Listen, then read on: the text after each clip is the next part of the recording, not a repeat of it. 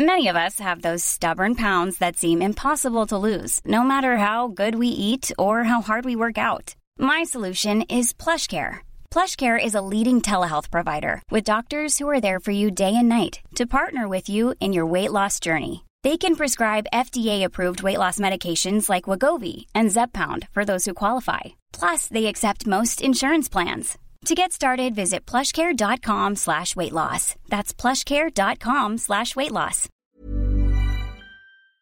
Hi, I'm Lawrence Dallaglio, host of the Evening Standard Rugby Podcast, brought to you in partnership with QBE Business Insurance. The show is available to listen to now and right up to the end of the season when the winners of the Champions Cup will be crowned at Tottenham Hotspur Stadium and the fight for the Premiership title will be decided at Twickenham.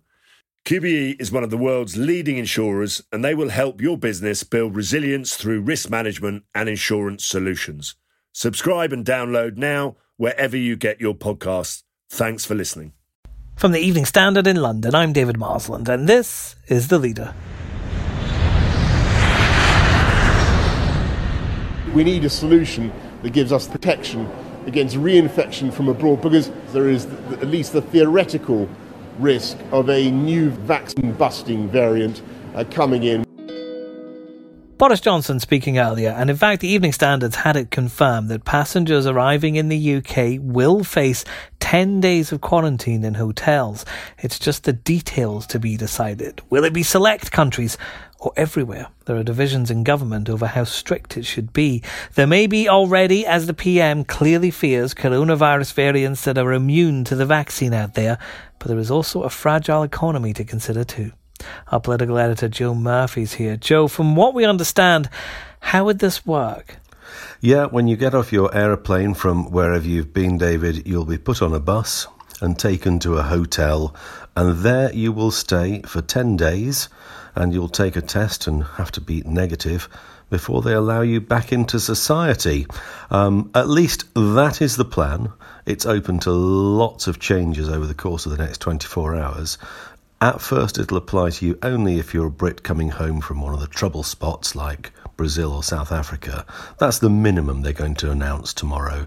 Um, but I expect it to be quite a bit wider than that, and that it'll be probably applying to people who have been anywhere through those trouble spots, um, and possibly to quite a few other countries that don't have the sort of laboratory capacity to study genomes and identify mutant viruses. I've been watching a few interviews with the Prime Minister today, Joe. He was at a vaccine centre in Barnet. He seems to be less worried about the coronavirus that's already in the UK and about the potential for what he was calling vaccine busting variants getting in. And he seems to believe that these hotels could be a way of stopping that happening. Yes, because we have these virus strains that we call the Brazil mutation or the South Africa mutation or indeed the Kent mutation. And one thing in common between uh, Brazil and the UK and to an extent South Africa is that we all have good laboratories that are identifying genomic strands. Uh, so they so they spot these mutations. It's not 100% sure that all these mutations happened in the countries that they're named after. There's clearly a division in government between those ministers, like the health secretary, who want to be as cautious as possible. They see the possibility that there are mutant strains in countries that simply haven't been identified yet.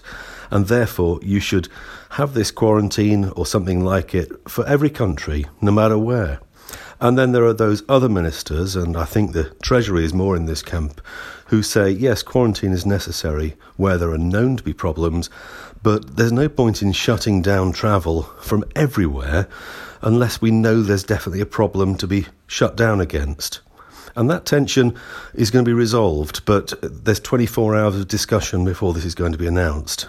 With all of this going on, has there been any indication of when the current restrictions might be lifted or at least eased? Well, the Prime Minister appeared to indicate today that he wanted to be thinking before the mid February date when uh, the first four priority groups of the over 70s, vulnerable people, will have had the vaccine if all goes to plan. That would suggest that he's hoping to have some easing of restrictions um, shortly after that date. Now, his first priority, he keeps telling us, is schools. But the government's nervous. It's certainly not making any commitments now, not only for a date for reopening schools, but not even for a set of conditions or a milestone. And that's despite some pressure from senior Tory MPs who have asked for the Education Secretary, Gavin Williamson, to come in front of MPs and tell them what the blueprint is for reopening schools. There's some real pressure building up on the government on this and some really quite senior Tory MPs as well behind it. People like Mark Harper, who is a former chief whip, Robert Halfon, who is a really keyed in to the working class as Tory MP. And they are putting pressure on the government. They're accepting a date is not yet available. They're instead saying, well, show us the plan. Give us the milestones. Tell us what kind of conditions you'd have to see before it comes down. Um, but one thing you can be sure of that these are hard Tory MPs, they'll hold the Prime Minister's feet to the fire to deliver what he says. And maybe that's the reason that the Prime Minister at the moment is not saying much on this subject at all. There's more on this on the Evening Standard's front page, or you can read our news and commentary online at standard.co.uk. We have a YouTube channel too. Check out The Nutmeg for analysis of Frank Lampard's sacking at Chelsea.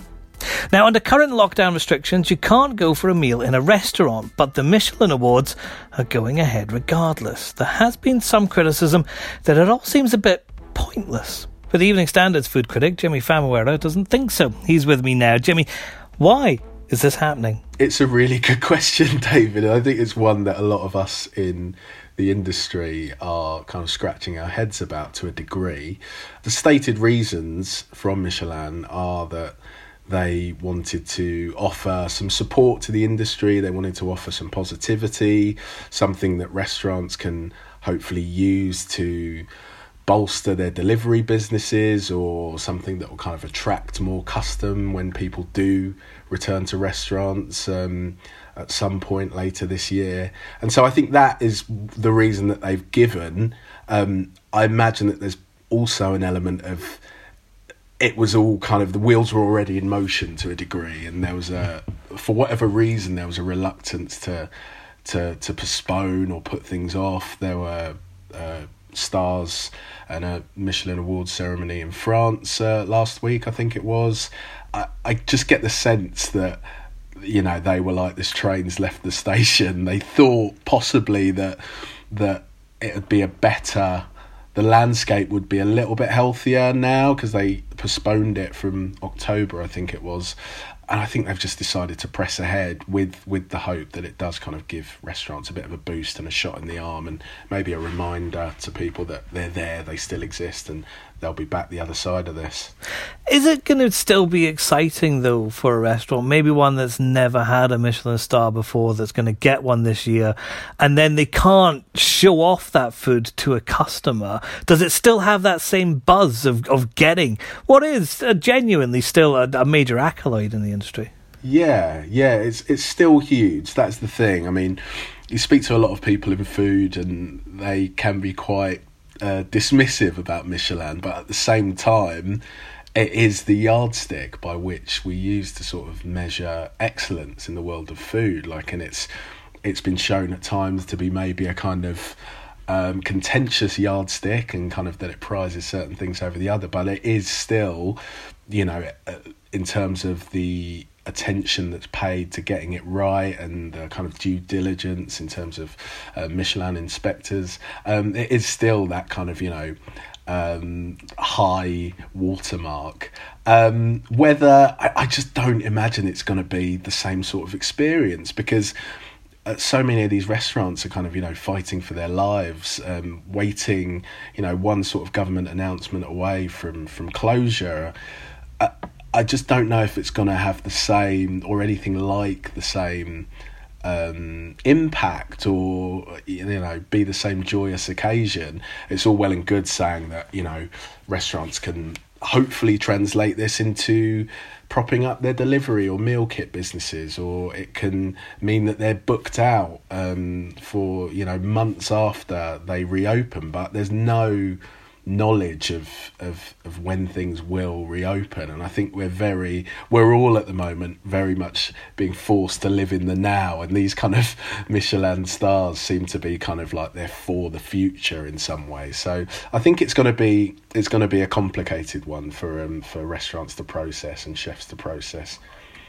And I'd guess as a critic this must normally be quite a a big event for yourself mm. as well. Do you have the same level of interest?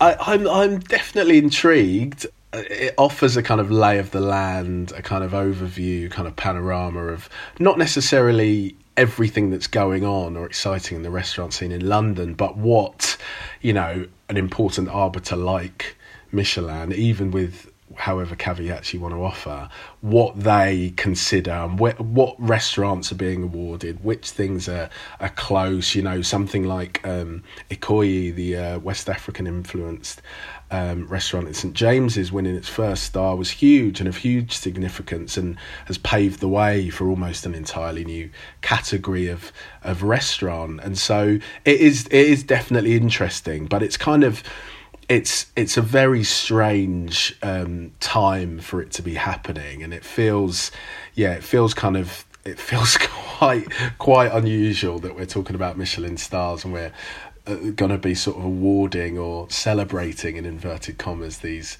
these prizes at a time when you know restaurants are just kind of fighting for their lives really and it's um, um but yeah I I'm I'm very very interested and very intrigued. And that's the leader. Subscribe to make sure you never miss our news, analysis, and commentary every day at 4 pm. Do it now, and we'll definitely see you tomorrow.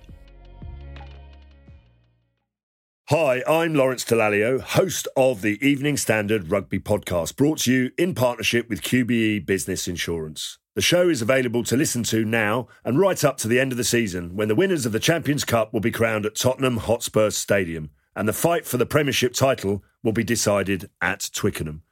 QBE is one of the world's leading insurers, and they will help your business build resilience through risk management and insurance solutions.